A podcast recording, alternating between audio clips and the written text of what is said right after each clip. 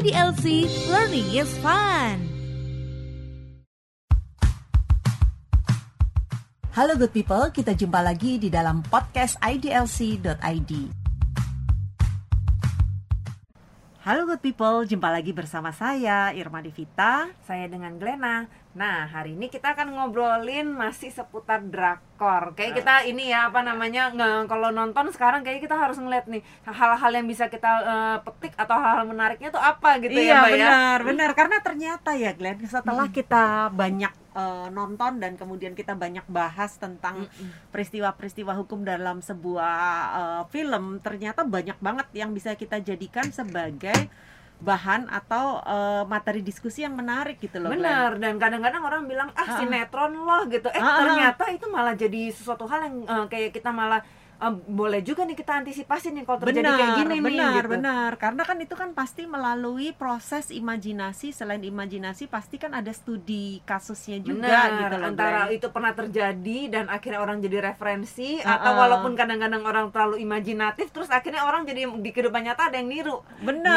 Gitu. jadi semakin semangat nih Glenn kalau Bener. nonton drakor nih aku nih. Bener, Tadinya kan bener. aku pikir nonton drakor buat atau nonton film-film lainnya untuk eh, apa namanya sekedar membunuh waktu luang begitu ya. Betul, Ternyata betul. malahan sekarang kita bisa sambil belajar Mm-mm. pada saat kita sambil nonton gitu loh Glenn. Mm-mm, bener-bener. Mm-mm. Kadang-kadang kasih kita eh, insight-insight atau eh, inovasi juga ya kadang-kadang Benar, ya. yang kita tadinya nggak kepikir gitu. Betul, Heeh. betul. Bagi sebagai contoh nih yang kemarin baru nonton nih. Kemarin kita udah bahas juga sih sebenarnya Iya. tentang Vincenzo. Vincenzo. Itu sebenarnya hot banget dan topiknya masih tetap dibicarain terus sih sama orang sih. Benar. Dan ada Hmm. banyak banget hal-hal yang eh, masih bisa kita bahas sebetulnya. benar. Nah, salah satunya hari ini yang mau kita bahas nih yang belum pernah kita bahas sebelumnya yaitu hal yang sebenarnya kecil tapi Iya. itu menarik banget loh. benar. Nah, benar. ini contohnya adalah si kejadiannya waktu itu si gedung yang eh, yang dilindungin sama si Vincenzo itu Mm-mm. mau dibeli sama orang sementara di dalamnya itu masih banyak tuh tenan-tenan yang nyewa di situ. Contohnya Nah, ada benar. yang eh, taruh kuil, ada yang buka restoran, ada yang eh, apa Mm-mm. jasa-jasa yang lainnya gitu kan. Mm-mm. Nah, itu eh, mereka tuh semua langsung, waduh nih gedungnya mau dibeli nih, terus gimana nih nasib kita kita ini nih, terus mereka akhirnya bikin jadi kayak eh, apa namanya eh, semacam perkumpulan eh, penye- para penyewa gitu ya mbak ya benar, jadinya ya benar. mereka Nah, saling berstrategi nih gimana Benar. kita harus- dia harus melindungi haknya supaya gedung ini jangan dibeli. benar. Nah, yang jadi pertanyaan aku nih ya Mbak ya, Mm-mm. sebenarnya kalau gedung itu dibeli dengan haknya gedung itu beralih gitu ya, Mm-mm, mm-mm. apakah sebetulnya si penyewa-penyewa ini terus otomatis harus digusur gitu? Nah, ini menarik Glenn. Jadi ada ada beberapa poin ya yang waktu itu Mm-mm. kita pernah bahas itu Mm-mm. bisa nggak sih kalau misalnya jual beli itu dalam tekanan gitu ya Ya, Glenn ya. mm-mm. Karena kan eh, gedung itu merupakan kompleks apartemen Gom Gadong yang merupakan eh, sebuah apartemen yang udah kayak eh, mau hancur gitu ya. Iya, kalau kita bilang udah- kayaknya ngeri banget deh itu deh, Iya, takut. gedung kumuh yang ada di pusat kota Seoul. Mm-mm. Seoul kita kalau bilang gitu loh. Glenn. Iya. Nah, si gedung ini eh, yang seperti Glena bilang kan ada tenan-tenan karena Mm-mm. bentuknya itu sama seperti kalau di Indonesia perhimpunan penghuni rumah susun Glenn. Mm-mm. Nah, dalam kom- karena itu merupakan sebuah kompleks apartemen di mana para tenan-tenannya itu merupakan seorang yang menyewa eh, unit-unit rumah susun, unit-unit kios lah. Kalau misalnya Mm-mm. di Iya. Indonesia itu kita bilang kios Glenn Iya. eh, kios-kios yang ada di dalam rumah susun itu akan membentuk suatu eh, perhimpunan penghuni. Mm, Nah, mm, makanya mm, kenapa kalau ada perpanjangan jangka waktu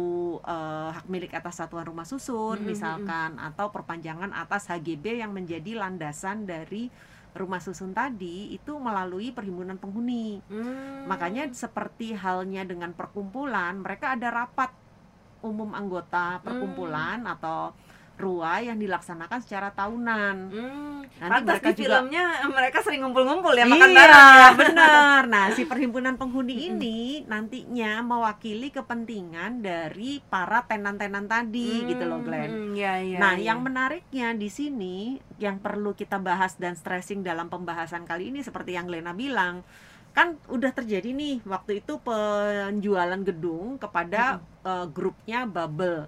Iya, uh, bubble group yang di mana uh, dilakukan secara di bawah tekanan. iya. Nah, tapi yang menjadi stressing pembahasan kali ini pada saat penjualan ini, apakah si tenan-tenan tadi ya, kehilangan haknya gitu Iya, kan Glenn. mereka tuh kan langsung khawatir, wah nanti kita habis Mm-mm. didepak dong nih dengan ganti Mm. pemilik gitu kan. Iya, Mereka benar. entah mereka nggak tahu punya rencana lain sama gedung itu. Iya. Nah di film itu ceritanya mereka mau dirobohin kan karena mau dijadiin bangunan yang lebih strategis gitu. Bener. Nah, padahal eh, mau jadiin ini Glenn, Bubble Tower tadinya. Bubble Tower, Bubble iya. Tower. Jadi nah, padahal kalau misalnya kita bicara kepada eh, pasal 1576 KUH Perdata di Indonesia, dijualnya suatu barang yang disewakan dalam suatu perjanjian sewa menyewa yang sebelumnya sudah pernah dibuat, itu biasanya eh, tidak menjadi berakhir sewa menyewanya Mhm. melainkan dia akan terus mengikuti sampai kepada eh, pihak yang membeli gedung tersebut kecuali Mm-mm. di awal para pihak itu sudah membuat dalam perjanjian sewanya ya Glenn Mm-mm. pada saat terjadi pergantian kepemilikan maka otomatis perjanjiannya menjadi berhenti dan uang yang sudah diperjanjikan bisa dikembalikan gitu loh Glenn Hmm. karena kalau enggak nih Glenn misalkan aku tuh udah udah sewa selama tiga tahun Ya. udah bayar eh, sejumlah uang untuk eh, jangka waktu yang tiga tahun tadi. Iya. Nah tiba-tiba di tengah eh, baru satu tahun, tahu-tahu eh, gedung yang aku sewa itu Mau dijual. jual. Masa terus aku kehilangan hak terhadap yang dua tahun Iya, gitu kan udah bayar ya. Bener. Nah, terhadap hal itu aku tuh bisa aja di dalam perjanjian sewa menyewanya kalau memang sudah diperjanjikan, misalkan aku nyewanya sama Glena. Nah, Glena Mm-mm. langsung bilang, "Iya ya, tapi tahun depan ini gedungnya mau dijual." Berarti nanti kalau dijual otomatis di sini eh, apa kita perhitungkan. Tapi kalau Mm. nggak jadi dijual, kita berjalan tetap seperti biasa ya. Jadi uang sewanya gimana? Uang sewanya dikembalikan. Nah, itu kan berarti Mm.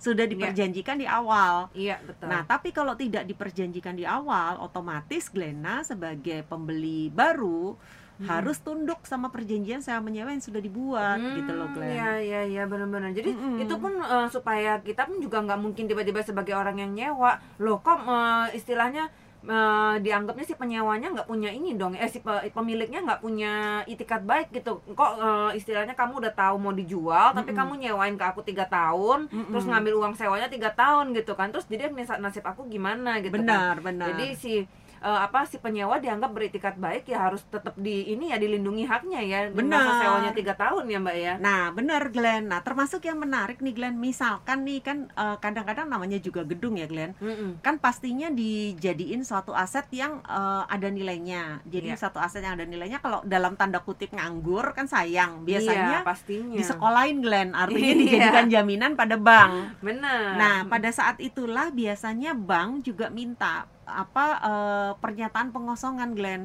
Hmm. Pernyataan pengosongan karena apa? Misalnya nih debitur yang memberikan jaminan berupa gedung apartemen tadi atau Mm-mm. eh, rumah ataukah kantor ataukah ruko misalkan Mm-mm. suatu saat harus eh, ternyata tidak dapat mengembalikan kewajibannya sehingga bank harus menjual lelang tanah bangunan Mm-mm. tadi otomatis kan harus dikosongin dulu Glenn Iya, Mm-mm. sementara orang yang nyewa-nyewa itu mereka nggak ngerti apa-apa istilah gitu kan. Mereka Benar. cuma ngertinya eh, kita nyewa di sini tempat strategis, kita mau dagang di sini. Sementara Benar. mereka nggak tahu pemilik gedung ini sebenarnya istilahnya tanda kutip butuh modal untuk eh, maintenance gedung ini atau Nah, running betul. gedung ini sampai akhirnya harus eh, ini juga gitu kan eh, harus punya pendanaan dari pihak ketiga dan akhirnya dijaminkan ya sebetulnya betul ya seharusnya sebagai eh, kita penyewa yang yang beritikat baik harusnya dilindungi ya mbak ya Benar, makanya kenapa Glenn sebaiknya kalau misalnya kita mau melaksanakan jual beli apal eh, pe- eh, sorry kalau kita akan melaksanakan sewa menyewa maka kita harus eh, memperhatikan juga terutama kalau kita sebagai notaris yang melaksanakan perjanjian sewa menyewanya. Kita Mm-mm. harus tanya ada nggak nih asli sertifikatnya? gitu loh. Mm-mm, karena bisa terjadi sebenarnya asli sertifikat itu lagi Lagi dijaminin. dijaminin ke bank. Iya. Nah, pada saat dijaminkan ke bank, sedangkan penyewa nggak tahu apa-apa, tiba-tiba nih si eh, pemilik bangunannya itu macet, terus kita lagi enak-enak menjalankan usaha, tahu-tahu kita disuruh keluar terus gitu tiba-tiba disegel gitu Tiba-tiba kan. disegel. kecuali kalau misalnya dari awal kita udah tahu dan kita tahu resiko itu dan bersedia menandatangani perjanjian pengosongan tadi gitu loh Glenn. Dengan perjanjian kalau misalkan eh, rumah tadi terpaksa atau gedung tadi terpaksa disita atau dilelang oleh bank dan kita terpaksa mengosongkan, kita dapat biaya pengosongan dan pengembalian terhadap uang sewa yang sudah dibayarkan gitu loh Hmm, Glenn. Iya iya iya benar Nah, benar. itu itu yang harus diperhatikan Glenn karena banyak banget tuh penyewa-penyewa yang eh, terzolimi lah istilahnya ya. iya karena Iya. mereka nggak paham ya mereka paham, kirain oh ya udah deh ini udah berakhir ya berarti gimana dong nasib gue gitu kan Hmm, nah itu yang harus kita eh, apa mungkin teman-teman di sini harus harus memperhatikan ya bahwa namanya sewa menyewa itu pada prinsipnya itu adalah kesepakatan ya mbak ya. Benar. dan itu nggak bisa otomatis karena akibat pihak ketiga terus berakhir begitu aja gitu ya mbak ya. Nah, ekstrimnya nih Glenn, bahkan sampai kalau pemilik gedungnya meninggal dunia, itu di sesuai pasal 1575 KUH Perdata, itu juga tidak sekali sekali-kali menghentikan sewa menyewanya gitu loh Glenn. Oh, padahal orang bilang kalau kesepakatan itu dengan Hmm. meninggalnya salah satu pihak atau gugurnya salah satu pihak menyebabkan gugurnya kesepakatan itu. Ya, kan kita kembali kepada azas Mm-mm. kepribadian dari perjanjian Mm-mm, nih, betul. 13 13 13 40 KUH Perdata. Mm-mm. Nah, dalam pasal itu memang hanya orang yang terikat, yang yang berjanji itu yang terikat. Mm-mm. Tapi biasanya di dalam perjanjian sewa menyewa kita akan mencantumkan klausula yang di 1575 KUH Perdata yaitu Mm-mm. perjanjian sewa menyewa ini akan berlangsung terus dan mengikat bagi para pihak eh, walaupun sampai terjadinya meninggalnya atau dibubarkannya salah satu Mm-mm. pihak. itu sama Mm-mm. seperti untuk mencegah ini juga ya jangan sampai bilang itu kan dulu bapak gue yang ngomong Nah, ke lo iya, bukan benar. gue Nah, gitu benar kan. banget, Glenn. Mm-mm. Makanya kenapa kalau kita eh, bicara tentang hal itu, jangan sampai juga nanti terus akhirnya jadi eh, terzolimi gitu loh, Glenn. Mm-mm. Juga terkait juga ada masalah sewa menyewa ini nih, eh, kita harus memperhatikan nih yang disewain itu bangunannya aja Mm-mm. Atau termasuk juga isi-isinya, Glenn. Oh iya, nah kadang-kadang kita soalnya Mm-mm. begitu nyewa kan ada yang Mm-mm. bilang eh, harga sewa misalnya eh, kosongan gitu kan Mm-mm. lebih murah. Kalau udah ada isinya biasanya agak mahal nih gitu. Mm-mm, Soalnya mm-mm. biasa karena eh, iyalah kan udah disiapin semuanya. Terus biasa nanti ada seperti semacam dana yang akan ditahan untuk misalnya eh, eh, ha. retensi. Mm-mm. Kalau sampai terjadi kerusakan terhadap barang-barang itu kan harus Benar. diganti gitu ya Mbak ya. termasuk juga biaya-biaya ini Glenn, apa listrik, telepon gitu. Mm-mm, mm-mm. Kalau zaman sekarang kan orang udah banyak yang pakai handphone ya Glenn. Aku tuh pernah Iya. ngalamin Glenn. Eh, sewa menyewa, terus penyewanya itu tiba-tiba pakai teleponnya ke luar negeri terus-terusan bahkan Hmm, sampai ratusan juta terus dia tinggal gitu aja. ya Nah, itu padahal kan kondisinya seperti itu kan otomatis tanggungan dari si pemilik eh, rumah jadinya Glenn. Hmm, ya, Atau ya, ya. barang-barangnya tahu-tahu pas udah di selesai sewa ditinggal begitu aja barang-barangnya kosong. Nah, iya. Diangkutin semuanya. bener bener bener bener iya itu itu yang ini sih Heeh. apa namanya harus harus kita perjanjikan ya kalau nggak misalnya Benar. pada waktu benar kita banget. sewain kasurnya masih ada Iya, ya kan. AC-nya semuanya full tiba-tiba Iya, begitu eh, kita datang inspeksi lagi gitu kan eh, ini udah selesai masa sewa nih ah, ya udah Hmm, deh hmm, kamu serahin aja kuncinya ke si makelar gitu Iya, kan pas kita datang lagi eh, orang ada yang mau nyewa eh, bu kok ini kosong aja semuanya? Gitu kan. Iya, Loh, enggak kok saya tahunya Iya. semua penuh gitu ya. Iya, atau barang-barangnya diganti Glenn. Dari barang-barang misalnya nih ya Glenn, kita barang-barang kita Da Vinci waduh semuanya. waduh waduh waduh Terus tau diganti sama Ligna misalnya. Atau diganti sama jadi nyebut merek ya Glenn ya. Iya, tapi iya, maksudnya iya, iya. bukan untuk berpromosi, tapi maksudnya adalah kualitasnya dari yang kualitas Iya, A bukan sekedar tahu-tahu, misalnya oh, yang penting oh ada sofa, ada Iya, ini, ada meja heeh, gitu. Terus tahu-tahu misalnya Hmm. mejanya kita yang kita eh, apa namanya? Ya katakanlah meja dengan kualitas yang lebih bagus, tiba-tiba diganti meja triplek. Ya kali gitu kan. Nah, termasuk itu juga Glenn, apa namanya? Eh, kita harus memperhatikan kalau misalnya tiba-tiba ada tambahan bangunan-bangunan nih.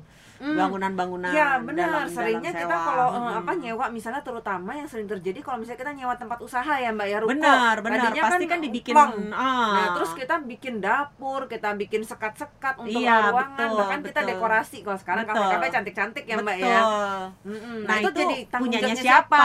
Benar Mm-mm. dan itulah yang harus diperjanjikan Glenn. Hmm. Karena kalau enggak eh, tiba-tiba udah udah di ini apa udah ditambah-tambahin semuanya terus tahu-tahu eh, malah ditagihin balik gitu loh Glenn. Hmm, dibilang eh, kan Mm-mm. itu dulu eh, saya yang keluarin uang untuk ngebangun ngebagusin ini gitu Benar, kan. Kamu benar. ganti ganti saya untuk Benar. ini karena nggak bisa dicopot. Iya, Ya kan? nah itu Nanti si makanya yang pemiliknya saya nggak butuh itu, kamu copot aja gitu copot kan. aja dan Nah. itu jadi sengketa Iya. gitu. Hmm. Terus juga sama seperti tiba-tiba nih Glenn itu kejadian yang sampai ramai banget eh, jadi masalah hukum karena ternyata atapnya itu rapuh dan si Hmm. anak pemilik apa penyewa tadi itu ketiban atap meninggal Glenn. Ya anak kecil. Itu waduh. udah kasus ada kasus dulu kayak begitu. Hmm, nah dalam hal ini siapa yang tanggung jawab? Kan itu kan yang harus diperhatikan Glenn. Iya, makanya kenapa kalau sekedar kalau pada waktu menyewakan jangan sekedar bahwa udah sewa gitu tapi periksa semuanya kondisinya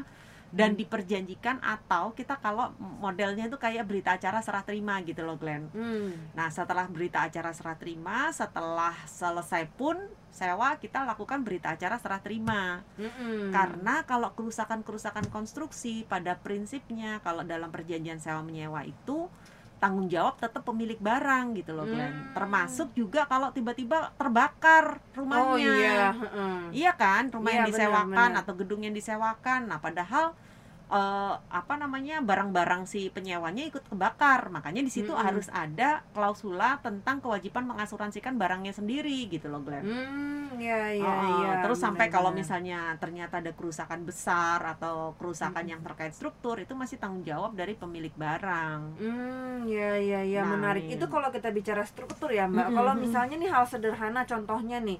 eh, kita Mm-mm. eh, pada saat kita nyewa biasanya kan dikasih apa adanya gitu ya mbak ya Mm-mm, Eh, mm-mm. terus eh, listriknya biasanya ya udahlah orang kita nggak pakai ya udah biarin aja listriknya sekecil kecilnya kita nggak butuh gitu Iya, nah benar. pada saat begitu si penyewa masuk Mm. ke si kafe mereka butuh eh, listrik, listrik gede, yang gede banget 50 ribu Eh, misalnya. 50 ribu Ha, ha, terus ha, ha. dinaikin gitu kan nah tiba-tiba pas mereka udah selesai ya udah bodo amat nggak dikembaliin gitu kan Iya, nah pada benar. saat si pemilik harus bayar bulanan untuk eh, ininya Hmm. eh, apa istilahnya eh, kalau Langganan. bilang langganan biaya Hmm, langganannya hmm, terus langsung jadi bengkak waduh Iya, itu tanggung makanya. jawab siapa gitu nah, kan ya, harusnya ya? diperjanjikan kalau Hmm. memang dinaikkan, dia harus kewajibannya menurunkan kembali sesuai dengan apa adanya pada waktu diserahkan Hmm. gitu loh, Glenn. Hmm, Karena kan hmm. ada juga biaya untuk menaikkan dan menurunkan daya gitu benar loh, Glenn. benar benar iya Hmm, dan termasuk termasuk juga kewajiban-kewajiban Hmm. yang ada sebelumnya gitu ya jadi pada saat Benar. misalnya eh, contohnya nih eh, sebelumnya eh, yang tadi seperti mbak sampaikan ada yang Hmm. dipakai telepon berkali-kali ke sampai tagihannya mahal banget yaitu Hmm. eh, harus disepakati ya istilahnya cut off-nya tanggung jawabnya masing-masing tuh per tanggal kapan gitu ya mbak ya benar, benar. Jadi Mm-mm. perjanjian sewa menyewa itu nggak segampang itu uh, Ferguson. nggak cuma sekedar gua masuk gua bayar terus iya, gua keluar benar. gitu ya Benar, Glenn. Termasuk juga kos-kosan. Makanya kenapa eh, terkait dengan maintenance juga itu juga kita tetap harus perhatikan. Karena jangan sampai tiba-tiba nih pemilik gedungnya bersengketa juga dan terus kemudian Iya. di eh, polis line atau kemudian Iya. kemudian, kemudian termasuk yang udah pokoknya nggak boleh masuk seluruhnya harus segera mengeluarkan eh, barang-barangnya dari penyewanya. Nah, itu gimana gitu loh Iya nasib si penyewa. benar-benar sama termasuk satu lagi PBB ya mbak ya jangan-jangan nanti Hmm. disewain lima tahun nggak pernah dibayarin eh disegel lagi sama Iya, pemerintah makanya. Nah, hal-hal kayak gitu tuh Glenn harus Hmm, diperhatiin. Iya ya, iya Glenn. iya itu menarik banget sih ya Iya, kalau kita benar gitu Kita ya. akan selesai deh. Ntar kita Iya. bikin dalam podcast-podcast berikutnya ya. Iya tentunya Oke, pastinya Oke sampai ketemu sampai lagi. lagi. Dah.